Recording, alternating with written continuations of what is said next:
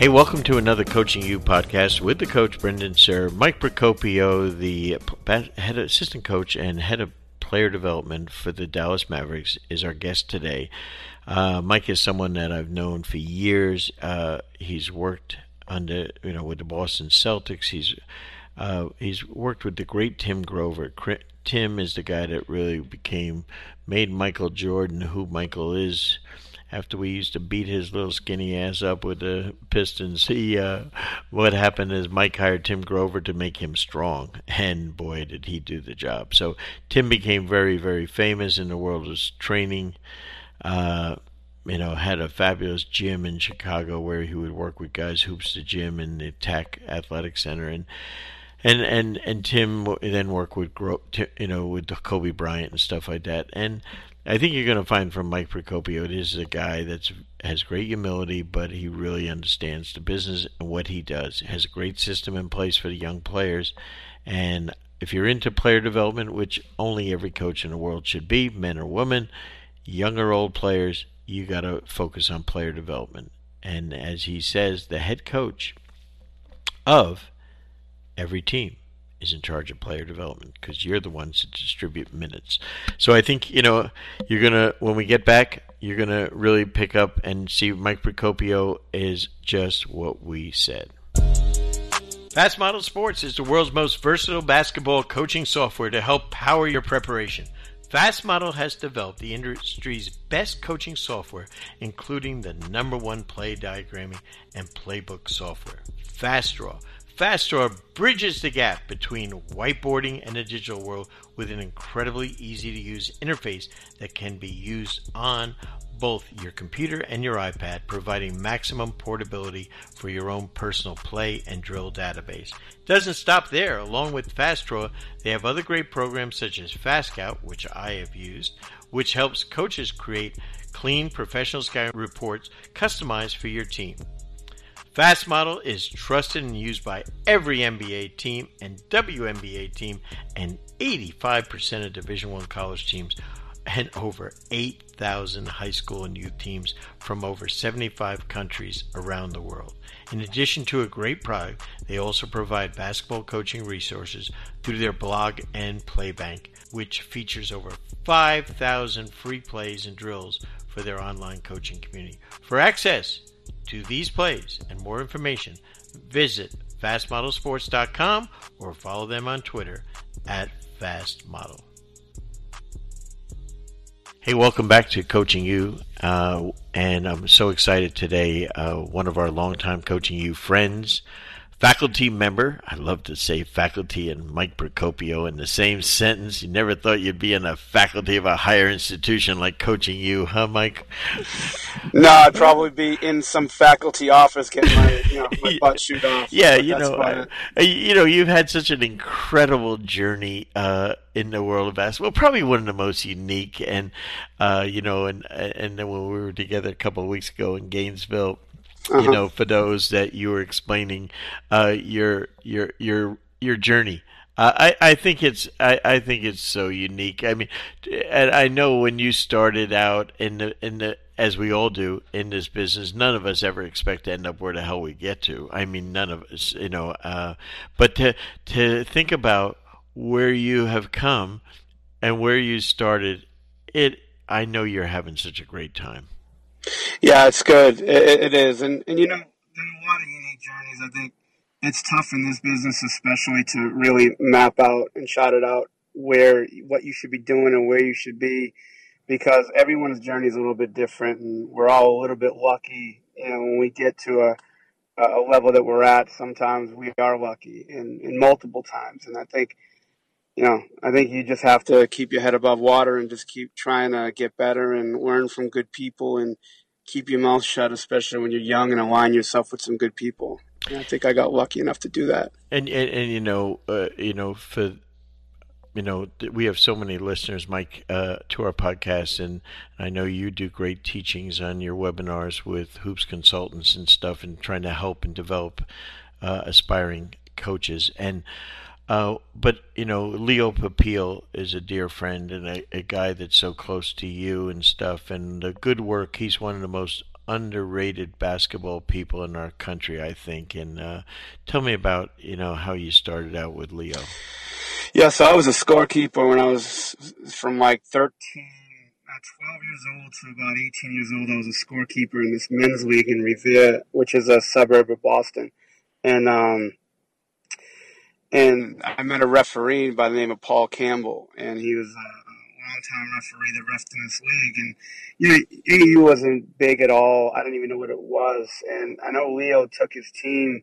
Uh, there was a, a, camp that I work every year called Championship Basketball School in Buzzards Bay down in Cape, Cape Cod, Massachusetts. And uh, Leo would always take his all-star team there and um, to you know, his, his AAU team to you know, to play against the camp all stars. At that time, the camp was really good. Like guys like Billy Curley and a few other Division One players went to the camp, and so I would see this team come in with a Cadillac with like eight guys in one car, and you know Leo would come out, and these uh, you, you never seen it before, and half the team was on the Boston team in the Boston Shootout, a long time uh, tournament that was one of the best tournaments in the country, and right. you know you never knew anything about it, and so all of a sudden I'm working this summer league and uh, I just struck up a conversation with this referee, and he said, "Yeah, I'm involved with the team, and uh, I just wanted to get involved, keep score, and, you know, just be courtside for this stuff." And he gave me Leo's number. I called him about 40 times in about two day period. I didn't know he had voicemail, so I thought his phone number was going right to voicemail. And um, he finally called me back a couple of days later, and uh, I met him at Wonderland Dog Track in Revere, Massachusetts, because Leo had a, uh, an apartment um, in Revere at the time, and I didn't know. So he uh, picked me up. We went to uh, went to a tournament. He actually gave me one of his cars to pick up a bunch of players, and went to a tournament, and that was it. That was 1993, and sort of that's that's sort of how I met him and got the start with him. Okay, Mike, oh, okay, so you have Leo you're starting out, and now you know as you go along, you're starting to work kids out and stuff like that, and yeah. and now all of a sudden, you know, my dear friend Tim Grover, talk mm-hmm. about uh, who's Michael Jordan's trainer. As I always say, I made Tim a millionaire by beating up Jordan's ass with the bad boys, no. and and so so now talk about, and I think this is where Kevin Eastman, as he always talks about, bat you know never turn down a basketball opportunity and stuff like that.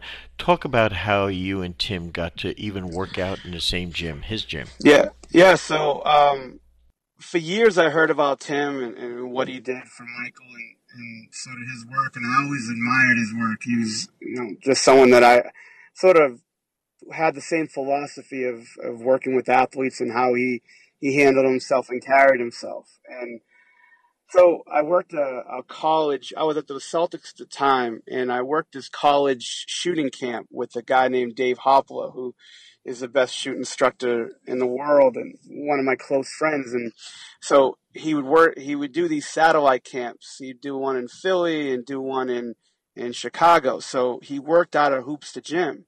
So the first year, um, we went there and Tim wasn't working because it was a weekend and we saw Tim, he came down and I introduced myself. He wasn't all that interested and sort of, you know, he just sort of brushed me off a little bit, which, you know, knowing Tim now, I know, you know, that's, that's sort of his style. So I, I always envisioned in trying to help Tim out on the basketball side and, and being one of his main guys. And, but I just couldn't get through the front door. So the next year, uh, I worked the camp and Antoine Walker was having a charity game at the United Center, and Tim's gym was about, you know, four blocks away from the United Center. So uh, during the weekend, we're walking out to break for lunch, and Paul Pierce walks in, who's going to get a workout with Tim in the weight room.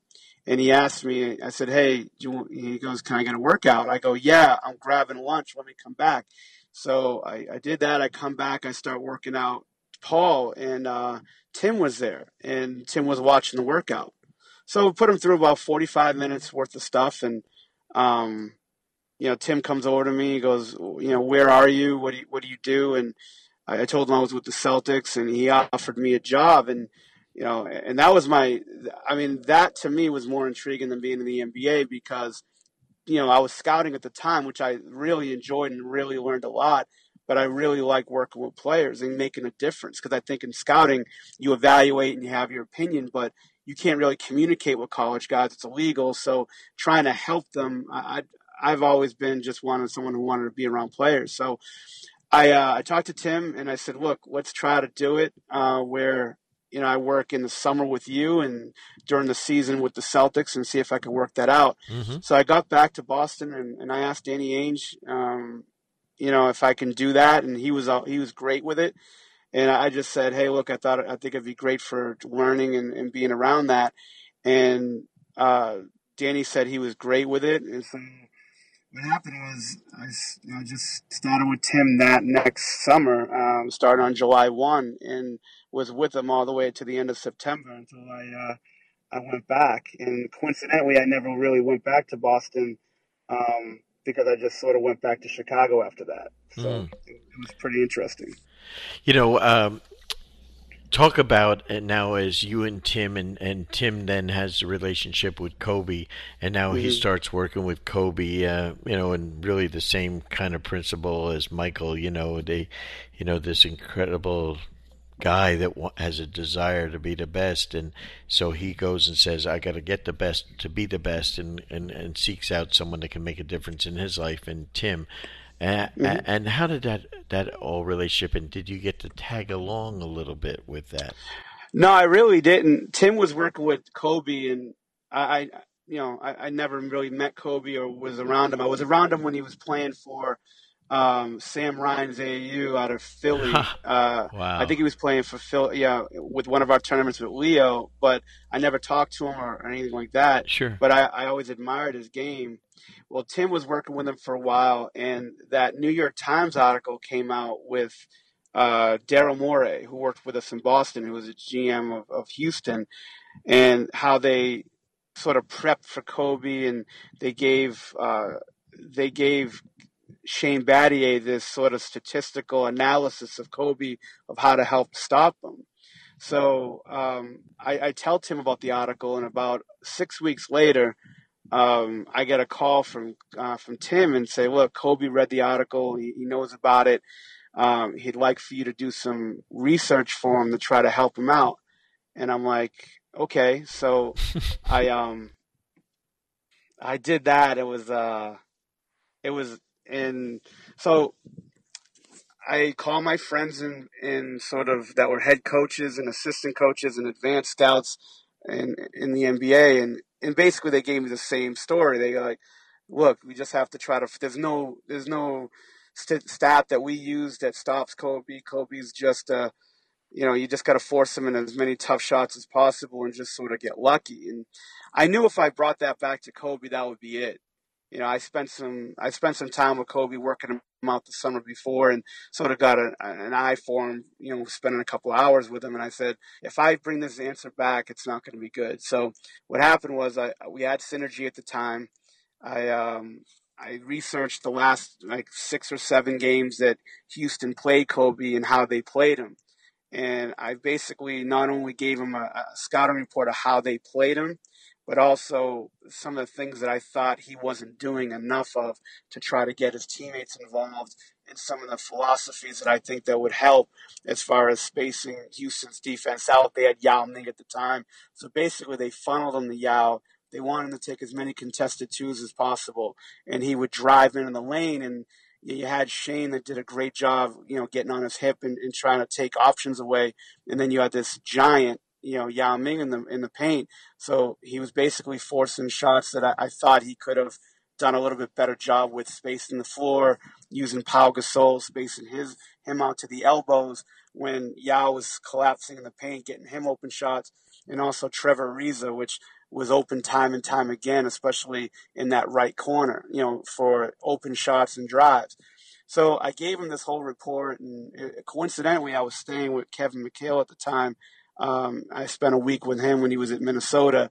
So I, uh, I gave him this report. I was telling Kevin what I was doing, and you know, um, he goes, "You think he'll listen?" I said, "Listen, this is the best player in the game. It's not like a, you know some scrub asking for it. This guy's this guy's a Hall of Famer and asking my opinion. So I'd rather give him my full opinion, full truth, and what I think could help him. So my basic thing was get Yao uh, moving his feet side to side because anything vertically, he's going to stay in in the game. But if you force him to move side to side because he didn't have lateral quickness, you know, you could probably help yourself. So it, coincidentally, it was a close play, one of the last plays of the game to seal the game. I think you know LA was up by one or two, and Yao Ming steps out of the paint, and Kobe instead of trying to pull up in front of him, went side to side, went right to the basket, scored, and that was a game-winning shot. And he had like 36 at the night, and um, you know, Kevin turned to me. He goes, "You think you'll ever hear from him again?" I said, "Probably not." so right right after he gets interviewed, um, you know, right after the post game, right at the, right in courtside, I get a text from him about thirty or forty seconds later. Goes, "We have San Antonio tomorrow. I want the same thing." So uh, that was four years of doing that, and sort of staying connected to him and trying to tell him the truth and. So he would want scouting reports on every player he faced, every player that got on him, stats on on their efficiency and non-efficiencies. Um, I'm, I'm sorry, deficiencies. There's my vocabulary there. It's but that, um, that's that Boston in your baby. That's, but no question. So he wanted all of that. So I gave him a package of about five or six pages with video every game for four years and some of the things that I thought he could do and then a post game analysis of things. You know, I'm not really a big analytical guy, but I did my best that I could just breaking it down simple on some of the things that, you know, that his opponent that he was guarding liked to do and didn't like to do. And it was it was every game, every every you know, regular season and postseason game for four years, including two championships. So it was uh, it was really a, a cool experience, um, getting to know how a player that that caliber, sort of how their brain thinks, and how you know how sort of addicted to getting better that he was. And listen, he didn't listen to everything I said. I mean, there were times we went at it back and forth, and you know, and, and we agreed to disagree on some things. But sure. that's that's what makes a great competitor, I think, and and it really helped me. It was it was a great experience, and hopefully, I gave him, you know, made him 0.5 percent better, you know, and, trying to help him and, and, giving him any edge that he could to try to win as many games as he could. And and he, and he won at least one more championship, right? Yeah, he won two. So two the, um, championships. Um, so that's year, all those yeah, guys care about is championships. I that's hate to say he, it. That's all he wanted. They're, they're, that's how they're driven. They're the best in the world are driven like Michael, like Isiah. uh, Dirk, who you work with now. Those guys are mm-hmm. wired. Your owner, Mark Cuban. They're they're they're, driven. Second place sucks. You know, yeah. it, it's unacceptable to them. I remember when we finally lost to the Bulls after you know, and they broke through uh, you know, we were the second best team in the world, even though we, it was the Eastern Conference Finals. And and when we, the postseason that year, uh, you know, if we had played them in the finals, that's where the two best teams would have been. But mm-hmm. we're both in the same conference, and and afterwards, I see the effect it took because to a man, every good player in that team, you would have thought we lost 82 games. There was total yeah. failure on their part because they didn't win what they had won before so many times. And that to me was if I told any team this year, you know, other than Golden State, hey, you know, you can get to the finals right now. You're not win. Everyone signs up for it, but not the great teams, you know. And that's that, that's what makes special, you know. Hey, let's take a second to tell you about one of our partners, Dr. Dish. Dr. Dish basketball shooting machines are the most high tech and durable basketball shooting machines on the market today. Each shooting machine was designed specifically for high repetition training to allow players to improve through technology. Dr. Dish offers game like training to give hundreds of shooting reps in just minutes and to provide powerful analytics to help players improve their game. Dr. Dish has also introduced Skill Builder, which is the first of its kind in basketball shooting industry that enables coaches and players to stay connected, design and upload training exercises that combine shooting, conditioning, and ball handling into one complete workout, and instantly receive feedback on their workout, allowing for real time adjustments and improved performance. It is without question the most innovative basketball training machine on the market. It's been the official shooting machine of coaching you for the last two years. To learn more about Dr. Dish, log on to Dr. Basketball.com or follow them on Twitter at Dr. Dish B Ball. So, Mike, as you, as you're going along, there's so many places that I want to go with you. Just briefly, just so our listeners can see this, I always talk about, uh, and and and our friend Kevin Eastman does the same thing. You know, when you're out there and uh, you know, it only takes one person to fall in love with you, right? You know, mm-hmm. that's how I got married. You know, for crying out loud, it just takes one person to love you, and and yeah. so the one person, not that many didn't, but one person fell in love with you because of, frankly, how good you were and what you were doing, and that's Mark Cuban, who I mm-hmm. really value as a guy and a friend and everything, and and and he says he sets his sights on. He say this guy does something that I've seen better than anyone else and so, how does that relationship start? Um, I got a call from a mutual friend that said that Mark was looking for um, a player development, uh, someone in player development that sort of was a, a, sort of not mainstream, someone who really hasn't done it at the NBA level, and someone who just sort of has a different aspect to it. So I, I've gotten on so many of those phone calls over the years yep. about, oh, you know, you're going to get hired and this and that. So I sort of dismissed it and I was like, look, give me my information. I'm not really expecting much. Uh, and then I get a call from Danny Ainge and he's like, look, I think Dallas is interested in hiring you. I said, why, why would you say that? He goes, well, I got a, a call from Donnie Nelson and Rick Carlisle today. I was like, oh, okay. So he goes, yeah, you might, you know, you might want to get ready for this. And I was like, and again, I'm, just probably my ways. I was sort of negative, not negative about it, but I'm like, nah, this isn't this isn't going to happen. I said, okay, I'll, I'll, take calls, and so then I got a call from Rick Carlisle, and Rick was like, yeah, you know, I don't think we're going to do anything this year, and it was March at the time. It was, you know, it was the season was almost over, so I'm not expecting to do anything. Like, yeah, I don't, you know, I don't know if we're going to do anything this year or maybe two years down the road, but just want to talk to you. And I'm like, I'm all right. So I talked to him, and then I got a call from about 10 days later from Donnie Nelson. And he was like, look, uh, we'd like to bring you in, but, you know, obviously Coach Carlisle's got to okay you. So, um, you know, why don't you pack like you're going to be here for four days or four months? And I'm like, okay. I was like, why not? And I took a flight and uh, came out here, and actually, I've never never looked back. It was I've been here probably I think the start of my fifth year. Mike, what's the best part of your job? Tell, the best part of my job is trying to help players that are borderline NBA players and players that have been buried at other spots and trying to find their way.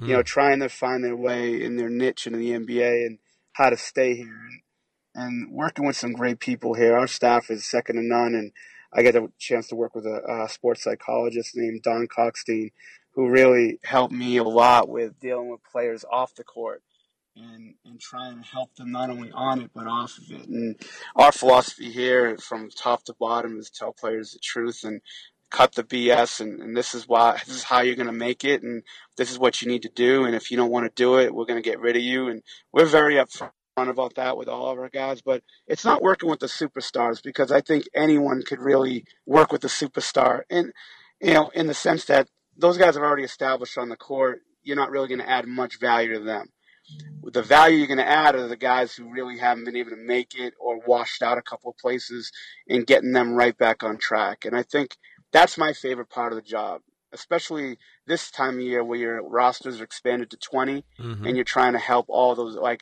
trying to help from like, if I can get the 12th guy to be our 10th best guy or our 14th best guy to be our 11th best guy, that adds a lot of value to our team. And you know, it's a team effort here from our head coach down, and I'm only part of it. But if we could help that those guys, the Dorian Finney-Smiths and the Al-Farouq Aminus and the Dwight Powells, you know, players that sort of really established themselves in Dallas, I think if we could add value to them, it helps us with you know low salary assets that we could keep on our roster for a while, and and really develop them into serviceable NBA players. That's in my opinion, true player development. It's not it's not developing the second pick in the draft or the number one pick in the draft into this great player. That statistically, those guys are already going to make it. The, the, you know, the, the odds are in their favor. It's the it's the cast-offs. It's the lower drafted, undrafted guys, the D League guys that come up for ten days and trying to really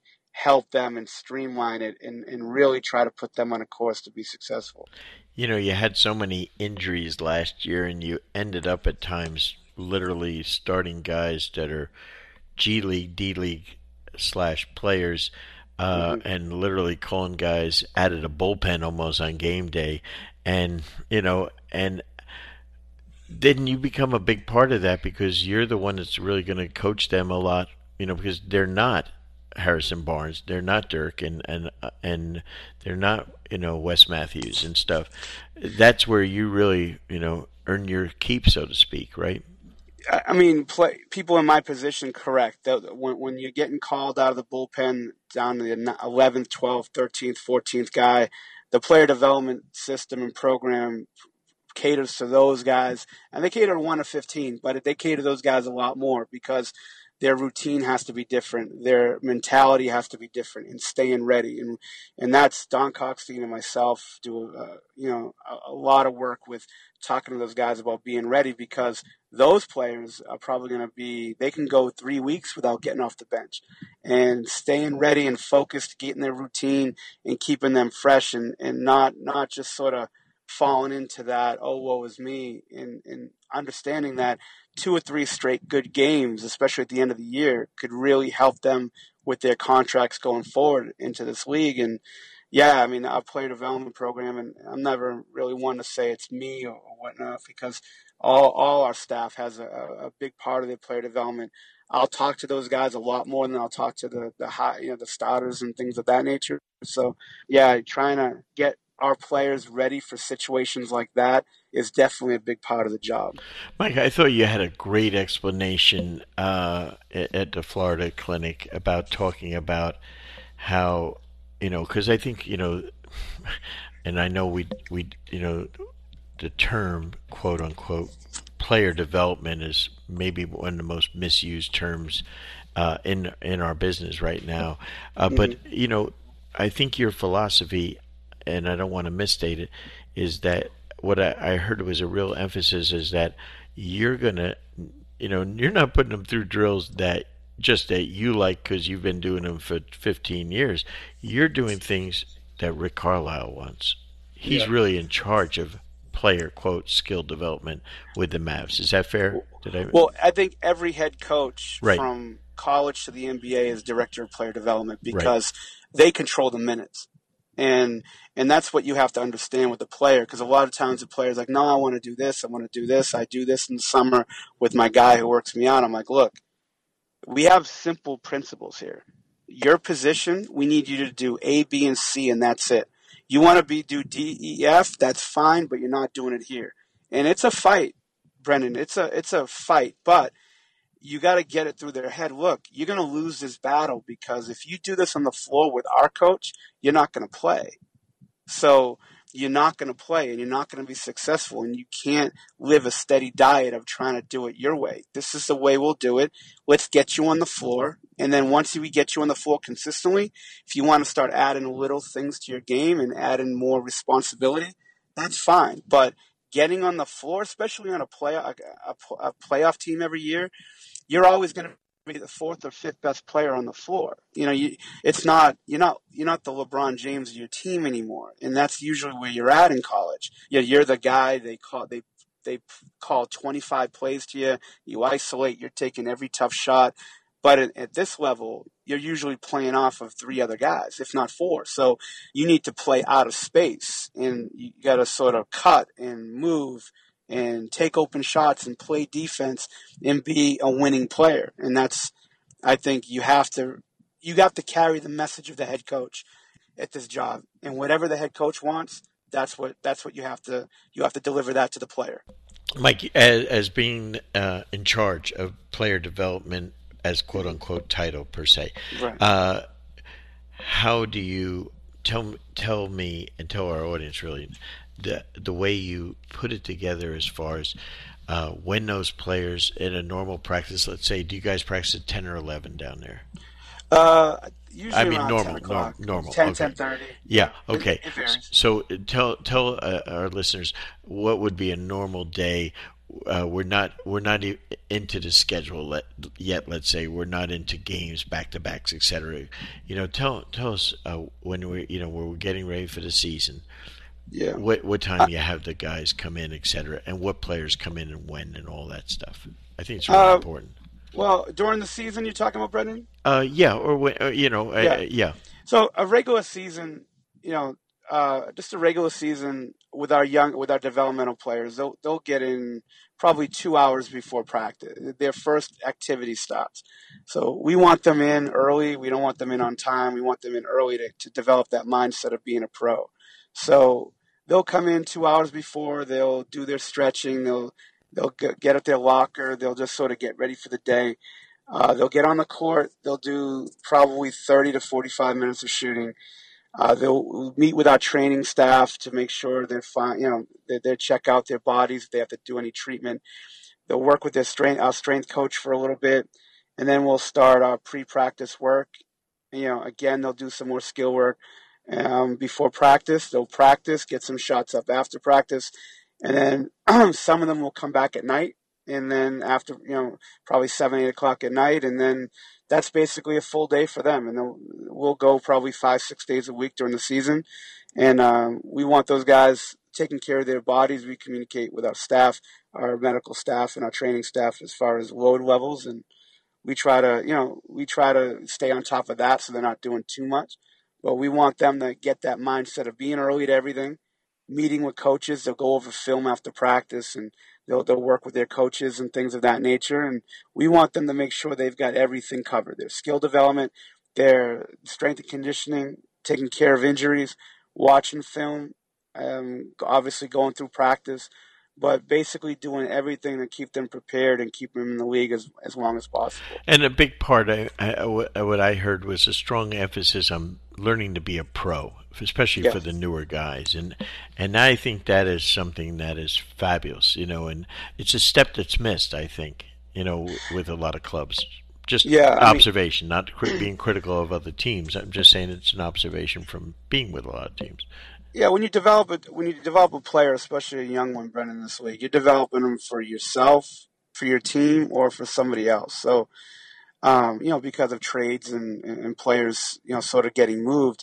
So, if you're going to spend a year or two with a player, you know, on the average, uh, you need to develop those traits that are going to make him a professional basketball player. Because if they leave you and they go to another team, that team might not value them as much as you did. So their sort of tryout period isn't going to be as long as you're going to give them. So developing them great practice habits, great time management, you know, professionalism, knowing everybody in the travel party, trying to interact with coaches, accept criticism, all those things are probably most important in developing a pro rather than the skill development on the court because that's going to come within with repetition they're going to get some type of better but if they're not ready psychologically to sort of deal with the stresses of rigors of the NBA and respecting their not only their veterans but their staff and everybody around them and taking criticism very unless they're a great talent they're not going to make it they're going to burn out pretty quickly this week. Uh, question of interest: Who is the most professional player that you've worked with at with the Mavs? Let's say. Eh, Um, they're all pretty good. Yeah. Um, I probably my bias because I spent so much time with him is Dwight Powell, um, from a player from Stanford. We got in the Rajon Rondo trade, and uh, he's been very good for us. Yeah, no, that's Yeah. that's a fabulous answer because that's what I wanted. I mean, eh, and this guy, you know, is going to max out who he is, right? Yeah, he works very hard. I mean, every day he, he, you got to kick him out of the gym. He's there early, stays late, works with our strength coaches, never says no, buys into everything.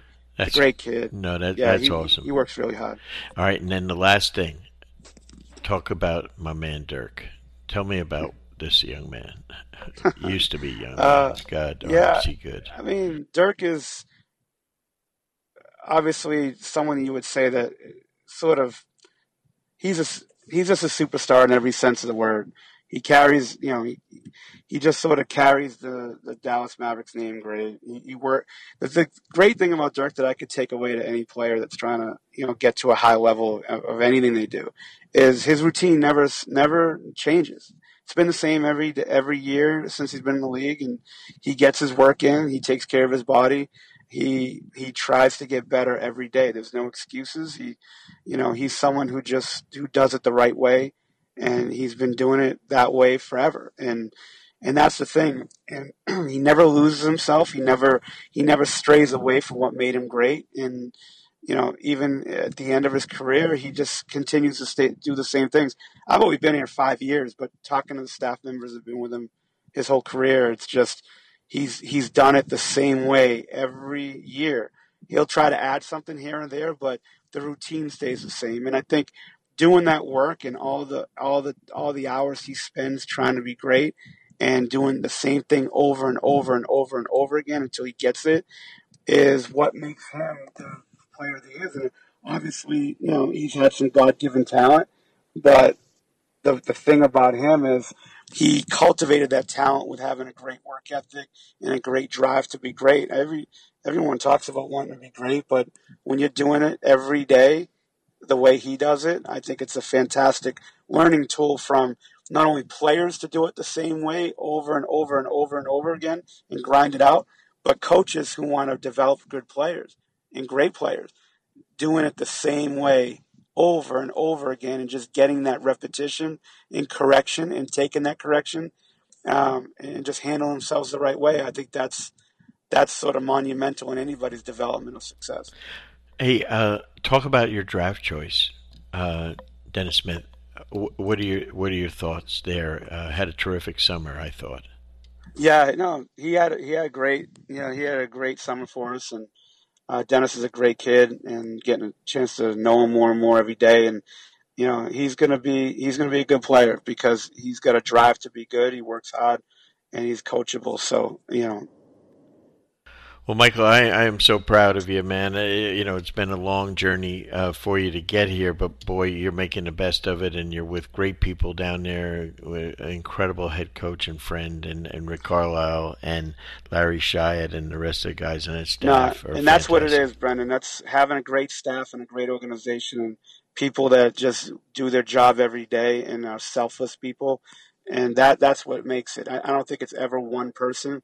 I think it's a collection of people that make organizations and players successful, and that I'm very lucky and you know, honored to be able to be a, a Maverick and you know be able to work with some great people, and that's what makes it great. Yeah, Mike. Uh, if guys want to follow you uh, both on Twitter and uh, learn more about what you do in your profession and stuff like that, how can they get in touch? Oh, just uh, www.hoopconsultants.com or at hoopconsultants on the Twitter. Usually do every couple weeks I'll do like a coaches chat or whatever and some webinars here and there and trying to help young coaches. That's sort of what, what I'm trying to do. I, I sort of like trying to give back to as many coaches as I can because we were all in that seat one time trying to trying to learn and I'll try to give back as much as possible just because I know a lot of people took me under their wing when I was young. Well, you never you never thought when you were back in Revere that you you know keeping score that you were going to be a mentor and a role model for so many. But brother, I'm so proud of you and uh, and all what you're doing and uh, and I and I, and I really am really proud of everything you're doing and continued success to the Mavs and to you, my friend. Thanks, Brendan. I really appreciate you having me on. Michael, thank you. And yep. I think I think player development we emphasize it so much on this, whether it be Joe Abunassar, Chris Oliver, Mike Procopio, any of the people that we have on, it is one of the most important parts of our game. The men's game, the women's game, the high school, the college, the pro player, it's integral.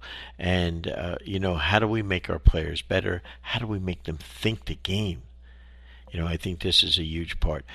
Speaking about as a coach, you want to make be on top of your game, make sure you go to coachingu.tv for the latest videos. We've got some incredible specials out there now with our videos from previous years, and also make sure you pick up this year all 25, 26 videos from this year's session.